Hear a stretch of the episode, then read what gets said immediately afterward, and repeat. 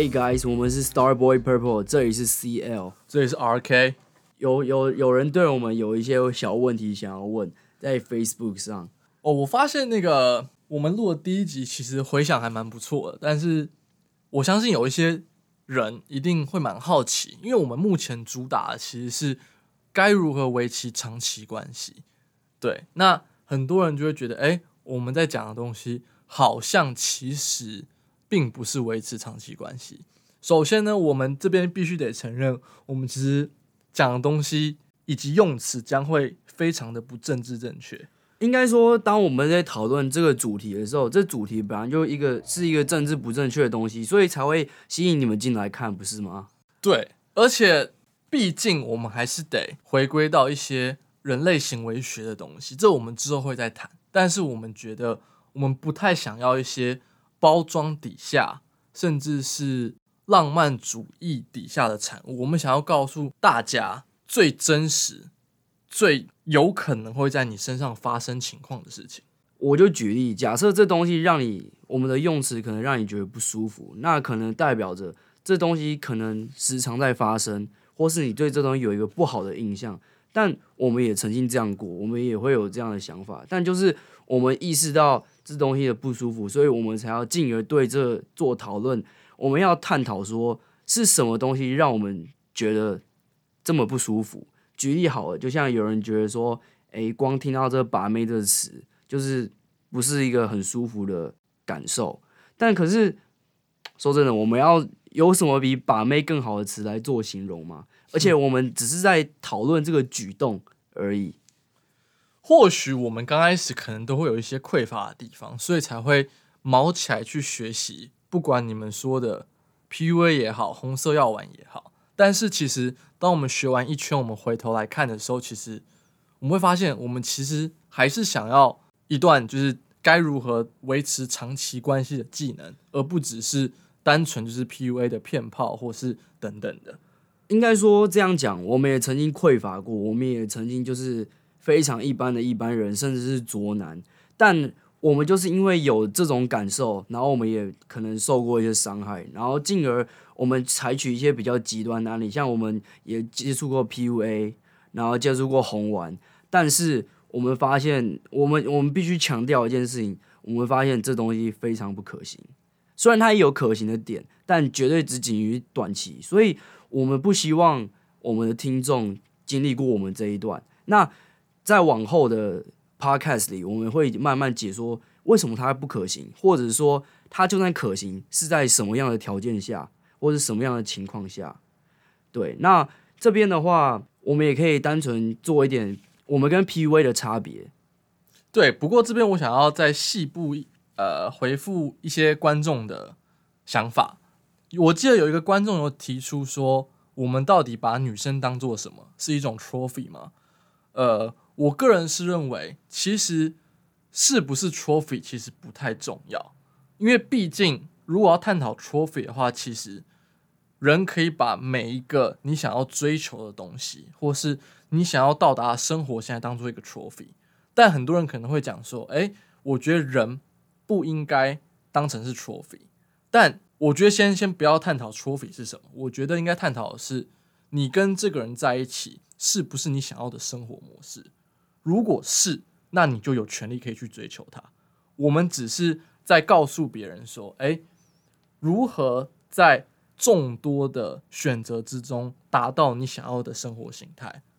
对，那这件事情又会直接连接到下一个人的问题，就是用“把妹”这个词，他觉得我们好像是把妹，好像是吸引大多数的女生进来，你在做挑选。但其实说白话一点。男生跟女生都是这样吧？是啊，就是你不太可能跟一个人在一起之前，你没有跟其他人暧昧。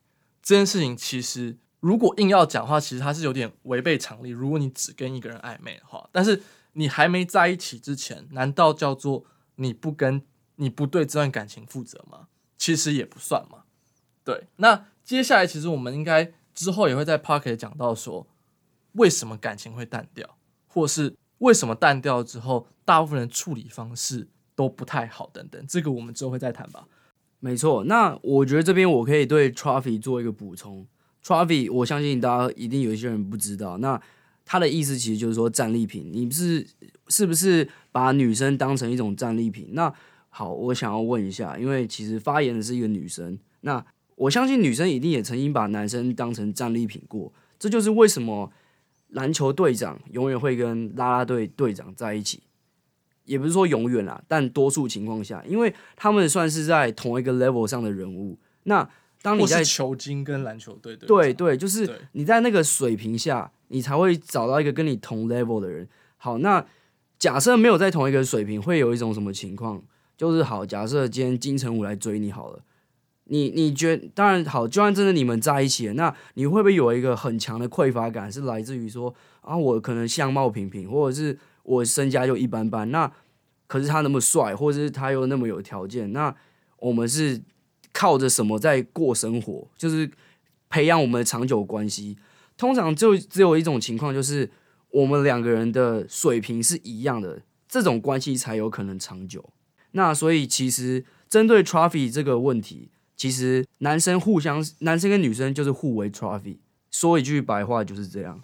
对，虽然听起来不太政治正确，但是其实如果你把 trophy 想象成是不是人，而是生活形态的话。其实你们两个可能是共同在追求某一种你们想要的生活形态，所以如果我觉得，如果你们感到不舒服的话，我觉得其实可以视为把生活形态视为 trophy，但生活形态是一个人创造出来的，也同时可以是两个人创造出来的。对，好，那我现在在用女生角度来看 trophy 好了，女生你们都会想要说嫁一个好老公嘛？好，那你那你所谓的好老公，假设你现在真的结婚了。那你是不是希望这个男生是你万中选一？那好，那我这样讲，他既然是万中选一，那他是不是你的战利品？是不是你的 trophy？我以广义的角度来看，是不是这样？我觉得互为 trophy 没有错，但是我们不要去把它当成一个消费，就是哦，这东西对我来说很廉价，可有可无。但是如果你们在彼此心中有一个地位存在的话，那我觉得这样是很 OK 的。对，而且我也要。慢慢的引出今天的重点，就是安全感这件事情。讲到把妹好了，呃，我觉得假设你的伴侣，你的不管是情侣也好，老公也好，whatever，重点是假设你跟他，假设你老公是一个出去都会有很多没贴他的人，然后你常常也是乏人问津的，我跟你说，不要骗我，绝对会有不安全感。对，所以我觉得。你说，如果是用把妹或是什么大量吸引女性，我觉得我们至少我们频道的宗旨不是这样，但是我们会想要告诉观众最真实会发生的事情。对，而且我们一直想要推广还是长期的发展关系，还有怎么解决来自你心中最深处的匮乏感，这是我们做频道的目的。而我们只是利用一些大家比较耳熟能详的东。方法去接入，因为他们有他们可用的地方，也有他们非常不适用的地方。对，它只是个切入点，但它不太能代表我们想要说的一些内容。对，所以呢，其实我们不会自称为 artist，我们只会自称自己是过客、过客，甚至是实践者。你们可以称呼我们为 pioneer 也好，因为我觉得我们就是一个勇于犯错，然后我们可以跟你们说我们犯错的经验。那这些东西为什么不可行？然后降低你们犯错机会的一个算榜样嘛之类的。对，我们是想要成为大家借鉴吧，可能是好的借鉴，可能是坏的借鉴。不过呢，终究就是想要呈现我们这频道的价值。我们频道价值终究还是维持长期关系的方法。但是我们这边跟其他两性频道最大的差别是，我们不会用一些很表象，甚至是很虚幻、很浪漫。的方式去告诉你们这些事情，可能就是说，哎，就是要沟通啊，相亲相爱啊这件事情。因为其实有些东西就是刻在男性跟女性的协议里头的。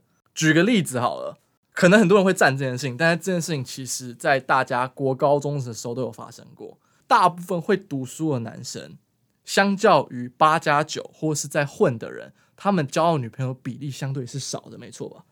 没错，那好，这边我更要讲一个点，什么样在国高中吃的最开？你们应该会发现一件事情，就是看起来那种八加九，然后可能就是头发留长长啊之类的。我那个年代是这样啊，然后就是走路可能就是七摇八摇，七摇八摇，然后坐姿不好好坐之类，就很常被老师骂那一种。但是他成绩很好，这就是一种反差感，人家就会觉得说，哦，那这个人是不是哪边有过人之处？这种人，像我们刚刚说的那种很受欢迎的男生，他就是在挑战体制。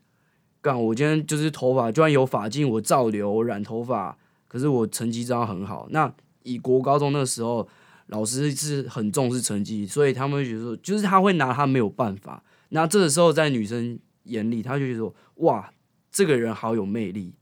对对，所以其实我个人是蛮喜欢一句话，就是人类的行为，或是我们活在这规范内，其实这我们的呈现出来的行为，只是我们愿意。对自己的欲望妥协到什么程度而已，因为你还是要符合一些社会规范，是没错。虽然你的思想已经超过思维规范，但是你的心理的伦理道德还是会告诉你说：“哦，这样好吗？这样是不是会伤害到人，或者伤害到我自己之类的？”对，所以其实那时候会吃的比较开的，通常都是一些勇敢去挑战一些框架的人。因为其实我觉得说白话的，大部分人的生活除了假日。其实都是蛮无聊的，大家都在寻找一个特别人，但是特别人很长都有一个共同特点，就是他们有这个勇气去做他们想做的事，勇于做他们自己。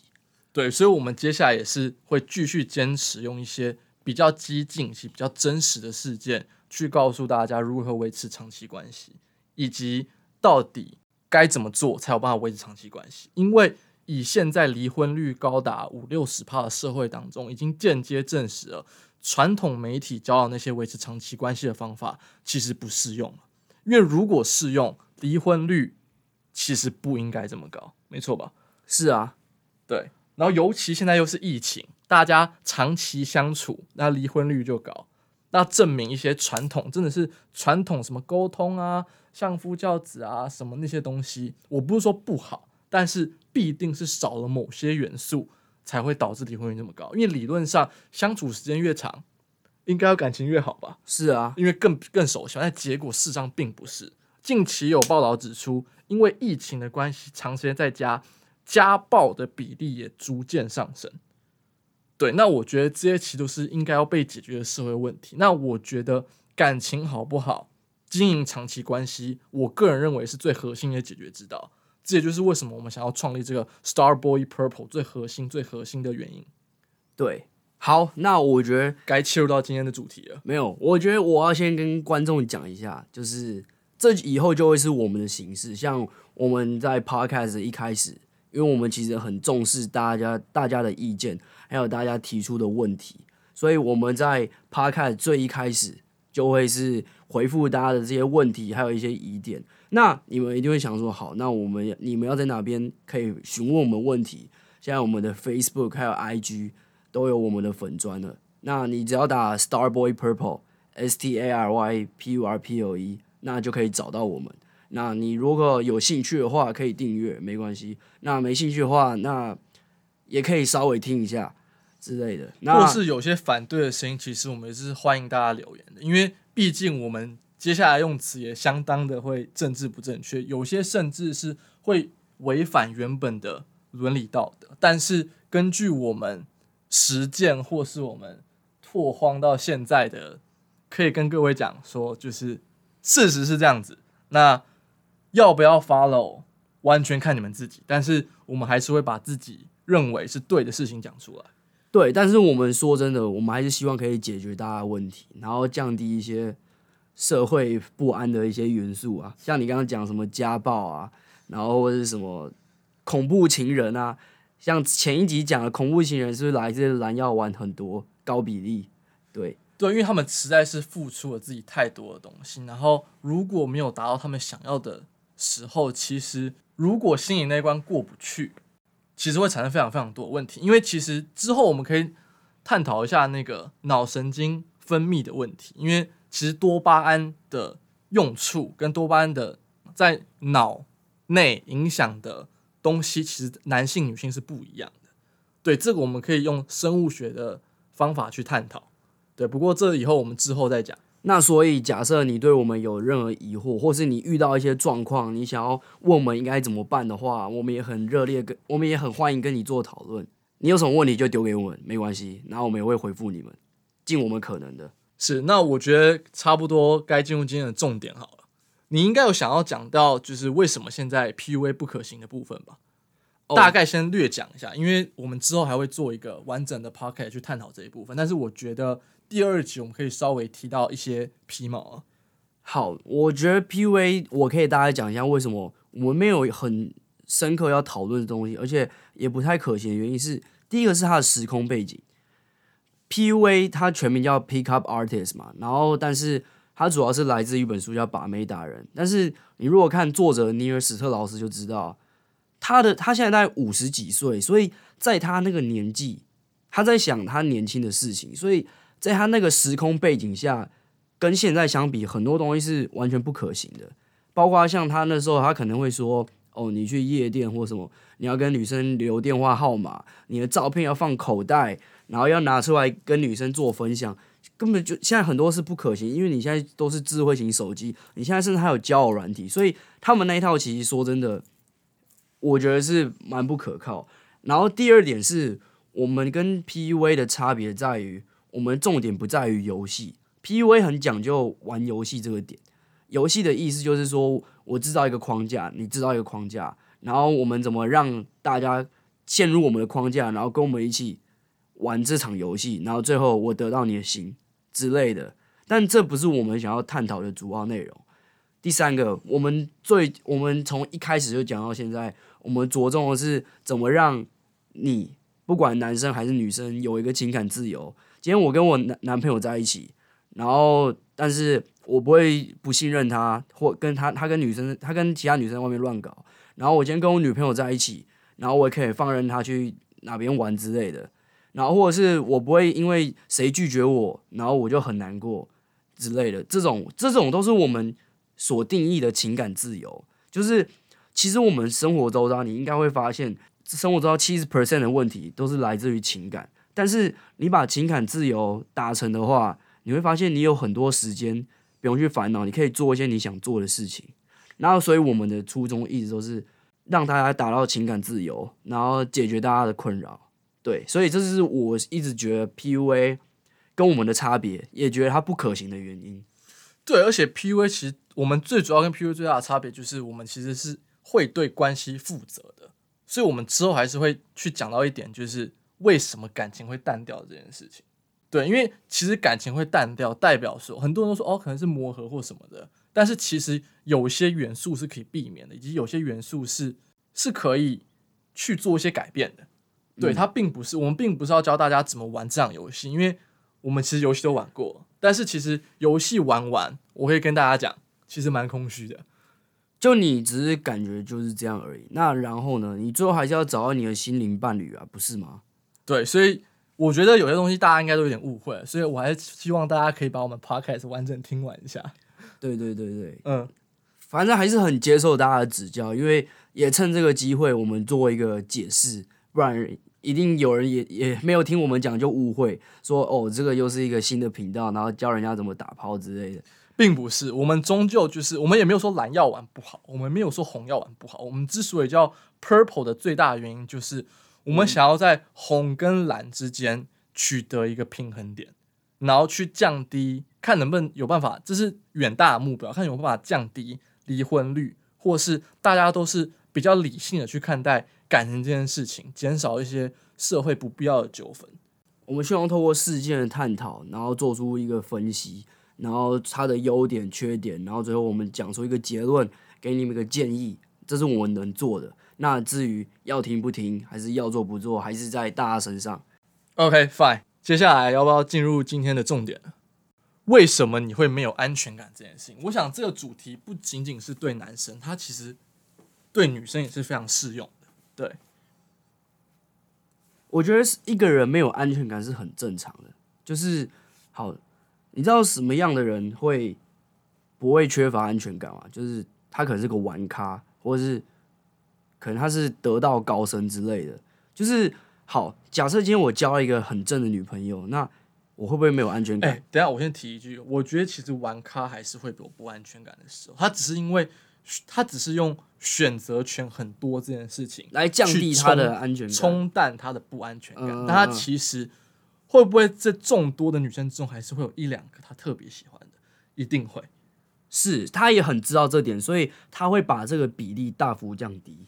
对，可是终究他还是一个梗在你心中，所以我觉得玩咖他并不是一个。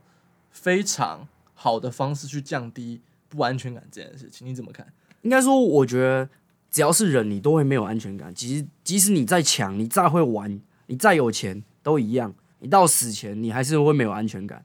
但是，我们应该是去很理性的看待，说，诶，这个不安全感是哪里来的？就是是什么原因让我有这种匮乏感？其实，不安全感跟匮乏，你就基本上可以画上等号。那因为在你不安全感来临的时候，你会做出很多错事。我就举一个我朋友的例子好了，这也应该也是很多人会发生的事情，就是他当时有点喝醉，然后可能在一个晚上，然后在回家路上，他跟他一个女生朋友回家嘛，就是他牵了那个女生的手，一个他蛮喜欢的女生，结果那个女生隔天就密他说：“诶，我我让你牵我的手，只是因为我看你喝醉，你不要想什么。”但是因为这句话让我那个朋友有一个不安全感，所以他就跟这个女生告白了。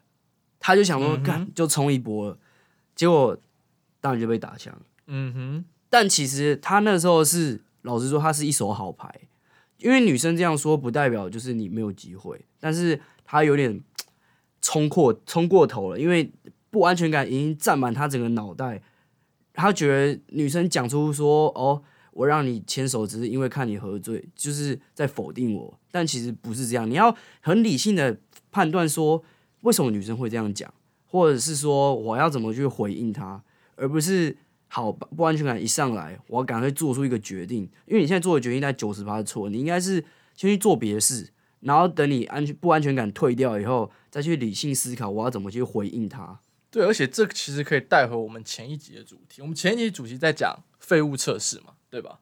很多我觉得有些女生听众可能会觉得说：“哎，我明明就没有在做测试，我们只想要问一下而已。”但其实，我觉得彼此见面的时候，其实都在互相筛选，看互相筛选对方到底是朋友还是情人、可发展对象，还是可以谈心的对象。其实每个人在见面。有一份研究，我下次可以提供给大家看，就是平均是每个人是六秒到九分钟吧，如果我没记错的话，就可以归类这个人到底是合作伙伴也好，情侣也好等等的。所以我觉得我们上一集讲废物测试，并不是在讲说女生做这件事情是错的，我甚至觉得它是一个非常正确的事情。那其实男生也在应对这件事情。那我们想教大家就是，诶，如果这是一个测试的话。你的确是可以用你最真实或是符合你这个人的方式去回答，但是很多人都会慌乱或是没有经验，就自乱阵脚。对，所以其实我们想要告诉大家的是，不管是男生测试女生还是女生测试男生，我们都应该用正确的方法以及符合你自身的个性也好，去回答这件事情。但是如果有些人不知道这是一个测试的话，他往往会得不到他想要的结果，或是。根本就不是他这个人，所以我们其实最大的目标是让这个人能表现出他最真实的样子。那能不能通过测验？其实每个人的测验都不太一样。就是应该说，就是让你在遇到这种状况的时候，你不要自乱阵脚，你还是要临危不乱啊。说真的，然后不要先自己底牌。对，没错。因为女生其实就想看你这个人稳不稳重。对，你是废物测试的重点，就是你对啊，内心强不强大。会不会因为，因为其实内心不强大或是安全感不够匮乏的人，其实很容易发展成一种症状，叫做控制狂。嗯哼，对，因为他们没有办法放心对方到底去做什么。但是我个人认为，其实两个人相处的本质就是互相信任。对，所以我觉得这废物车是有道理的，而且互相信任也是建立一个安全感非常好的方法。但是我觉得。最和谐的两性关系就是双方各带有一点不安全感。嗯，没错，就是好像诶，这代表什么？你知道吗？就假设我今天交一个女朋友，然后他某方面很强，很抢手，但所以我也会担心说，哎，干会不会我没有在精进自我的同时，然后他可能哪天就跑掉，这是比较极端的，就是他会给你一种压力，是说，哦，我的另外一半他条件很好，所以我也应该要不断的努力增进我自己内在或者外在打扮也好，以让我们显示说我们两个是相对的。对，接下来其实他讲的东西就是我们要讲的一个非常血淋淋，然后不会跟大家在那边讲说，呃，什么两个人都好好的就好这种屁话的东西。因为呢，人，你想想看，如果是一颗钻石，钻石只是一颗普通的石头，但如果它被拿到市场上，它就有它的价值存在。对，所以其实我们觉得最和谐的两性关系就是两个人都对彼此有不安全感，不安全感才会。让人感觉对方有价值，这句话虽然非常的不政治正确，但是它是确实存在的。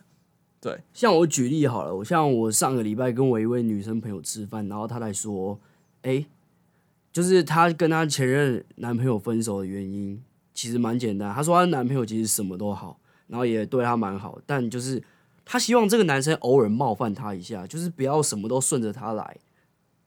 对，对，就是希望可以。就是怎么讲啊？不要让他觉得这么舒适。对，因为这其实是这个关系，其实就蛮奇怪。就是他们两个人已经不是站在一个平衡点上，等于是如果男方不断的一直顺着女生的话，就算女生提出不合理的要求，男方也去做的时候，来，接下来要政治不正确了，女生会觉得超无聊的。就女生一直会希望一个男生可以开她三观吧？不要开三观不一定是个坏东西，就是。让他有新的东西见识到，说哦，原来可以这样玩，然后也可以那样玩，或者是哦，原来这个东西是这样运作的。他需要一个带领者的角色。对，我觉得这就是带他进入你的生活形态这件事情。因为你看哦，如果他原本就有自己的生活形态，他只是多一个服侍他的人而已，那那个人不叫伴侣，他叫仆人，对啊，是吧？是啊，这就是我觉得这也是为什么现在。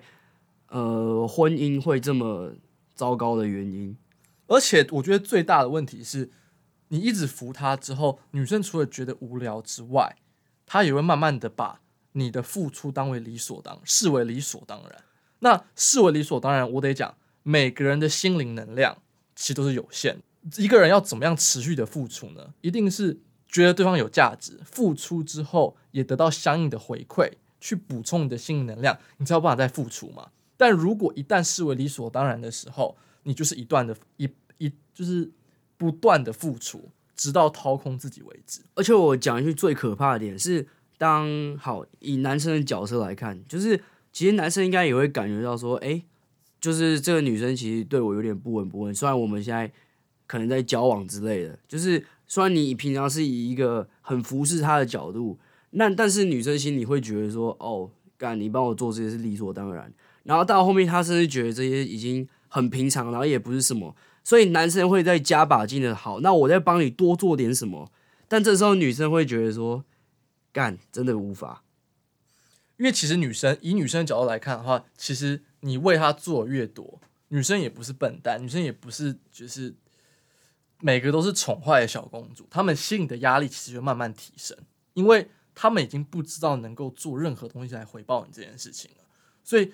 这个就是导致两个人的关系已经不是在一个平衡点上，它是一个失衡的关系。对，所以这时候外遇的情况是什么？就是假设好像有一个第三者，有一个男生出现，然后他也很懂女生的处境，然后他又能给足女生想知道的一些东西，举例说开他三观啊，或者大家去玩啊，见识他，让他见识一些他没见识过的东西，然后又不会顺全部东西都顺着他，会是一个平等的。都会互相挑战的关系，对，这就是刺激感，还有一点点的不安全感，然后还有神秘感，对，所以其实有另外一份研究哦，好多研究干，就是其实很多离婚的男生出轨的，他们的婚姻都是女方较强势，对，会有这个现象，就是女方太强势，男生已经觉得哦，我没有办法满足。自己的主导意识这件事情，这可能就是有一点红药丸理论学派，就是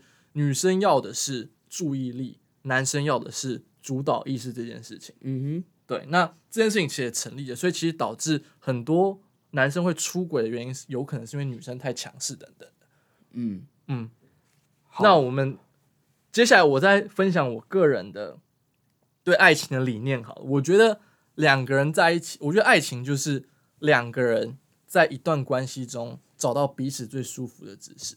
当然，这件事情听起来很难，但是其实我觉得透过一些方法，其实是有机会可以达到的。嗯哼，嗯哼。那我们要不要就是继续讲一下安全感这个问题？因为舒服的姿势基本上就是安全感，对吧？安全感的部分吗？是。你要不要先从已经在交往的没有安全感开始讲起？哦，因为安全感可以分两块，一种是来自于，呃，好，我现在假设我要追这个女生，或者我喜欢这个女生，但是她可能不喜欢我之类的，然后她给我一种没有安全感。然后另外一种是我们已经在交往。但是我们又对对方没有安全感的那一种安全感，所以安全感有两种。对，那我这边就来分享一下，就是如何，就是如果已经是在交往中的情况下的话，该如何克服不安全感这件事情。首先呢，我觉得如果你们是一个常见面的关系，或是对方很多人追，但是我觉得你可以稍微想一下一件事情，就是他今天到最，就算很多人，他今天到最后选择了你，代表你。是他所选的，就算他跟其他人同时还是会有一些关系，或是有一些联络好了，但是他最后选择的是你。我觉得这件事情就可以慢慢的去说服自己说，诶，他最后选择的是我。所以如果就算他今天有一天劈腿了，或是有一天离开了，你可以说服自己两件事情：第一个是他至少有选择过我；第二个是就算走下去，我们也不适合当长期伴侣。因为他是会去选择其他人的，但是这个有一个大前提是你没有给他太多的压力。因为其实有些女生，因为很多正妹其实被非常多人追，以及被非常多人骚扰，所以如果你给他的心理层面的压力太大的话，他反而会想要逃跑。对，就是我觉得是，如果你们是常见面的话，我觉得这倒是没有关系。但是你如果你还是有点不安全感的话，我觉得你可以透过一些观察，观察。出他到底是还有没有喜欢你？我相信这个稍微有一点经验，应该都是可以判断的。嗯哼，对。那第二种情况是，假设你们没有常见面，你们是处于一种聊天的关系的话，我觉得也不要做太过匮乏的事情。就是你密了一次讯息之后，你就觉得哦，他怎么没回，你就继续密。因为其实现在大部分人都很忙，对，所以其实你就是密完之后，或是传完讯息之后，你就可以。等他慢慢回，就算你们在交往了，我觉得对方其实也没有义务要马上秒读秒回。像我其实觉得很多交往中的情侣装那个冰棒这个 app 有听过吧？Zenly 哦，对，我觉得是件非常不太好的事情，因为等于是你间接告诉对方我不信任你这件事情。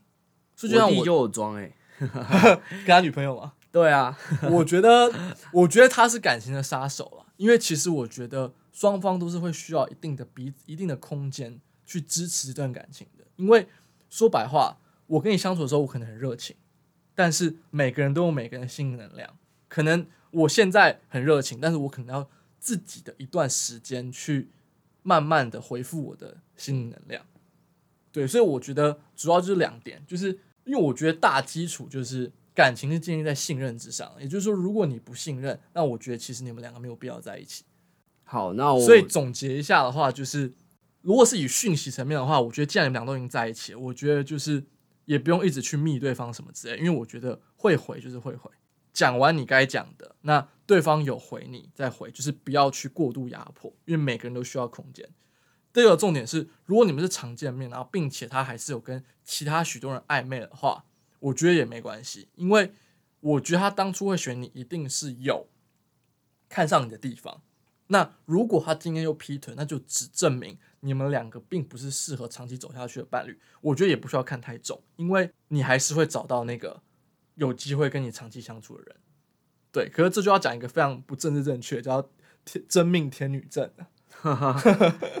对，因为其实说白话的，他如果今天批了，那如果你不是追求开放性关系的人的话，你一定是不能接受这件事情啊。那你也没有必要去接受自己去委屈在这样的关系里面，代表这不是你想要的长期关系，对吧？是啊，那接下来就来由你来分享，就是如何在就是还没在一起之前去处理这个不安全感。啊，我在题外题外话，既然你们都已经交往了，这就要分享我另外一个对爱情的理念了。刚刚我有分享一个，我对爱情理念其实就两个，一个就是两爱情就是在两个人的关系之间找到彼此都舒服的姿势。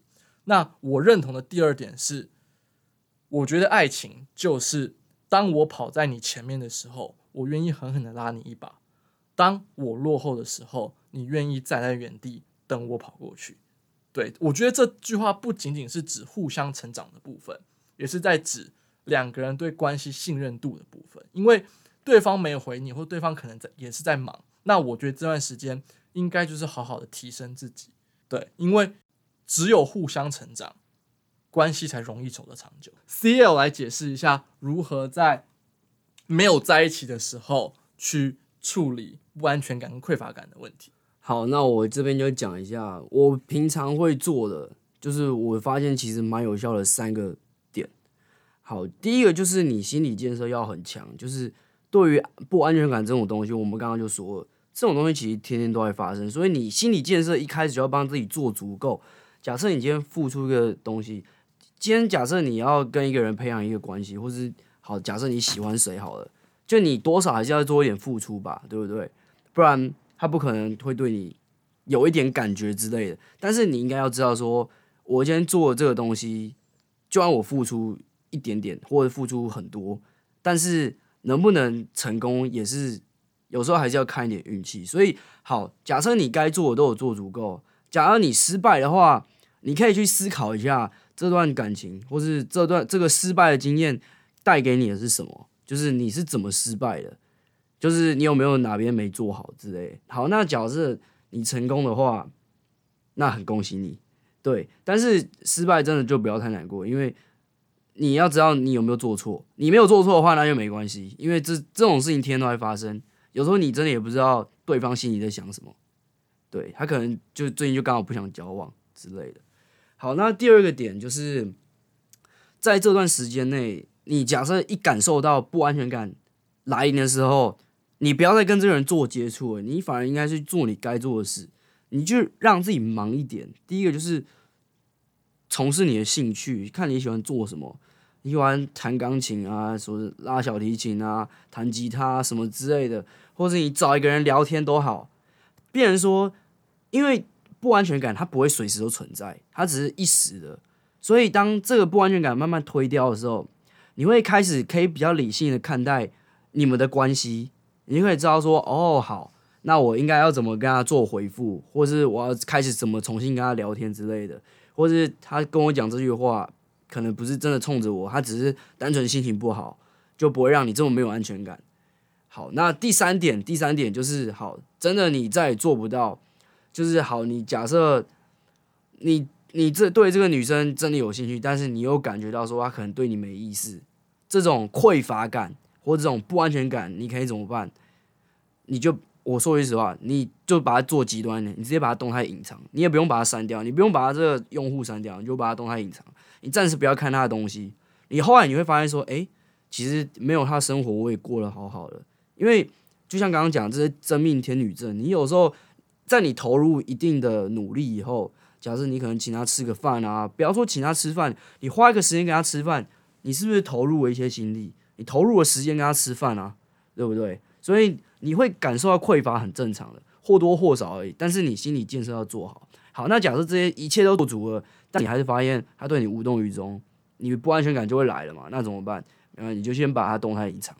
我有一个朋友，他甚至做更极端一点，他会把对话记录删掉。他习惯就会删对话记录，就是不管跟谁聊，男生不会啊，就是他会跟女生聊天，然后但是女生对话记录可能他今天晚上聊完就删掉。然后我就问他说：“那你为什么要这么做？”他说：“因为这样我就不会一直记得说他跟我讲了什么，我跟他讲了什么，然后把自己羁绊在那里。”我觉得这是一个蛮好的点，但是需不需要做到那样，那就是在看个人。但我自己的话，我是喜欢把。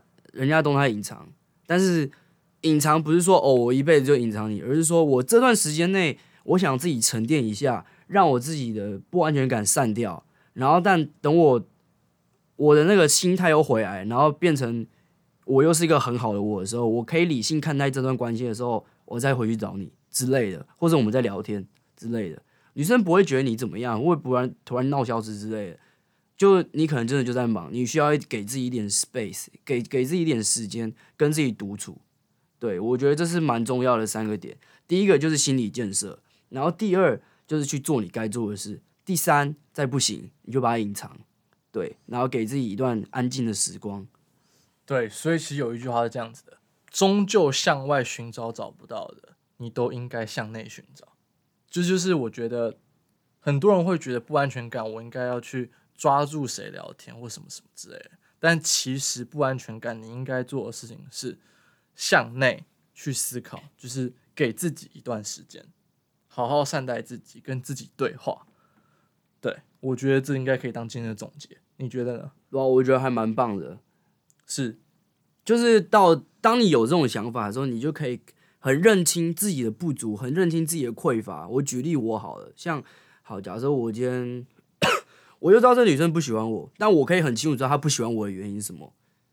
那有时候如果是外在的话，那就算了。那假设是内在，就是哦，你可能就还没有社经地位啊，或者是你可能就是努力不够。那你可以去反思说，好，那我哪边可以做加强？就是你把这不安全感转移到你自己身上，说我是是不是哪边没有做好？然后我可以透过这个点、这个切入点，我自己去做加强，我去自省。那当你有一天够好而够够好的时候，怎么会有没有人看得上你呢？对不对？你这时候就会可以找到跟你同一个 level 的人啊，就是回归到我们刚刚前面讲的。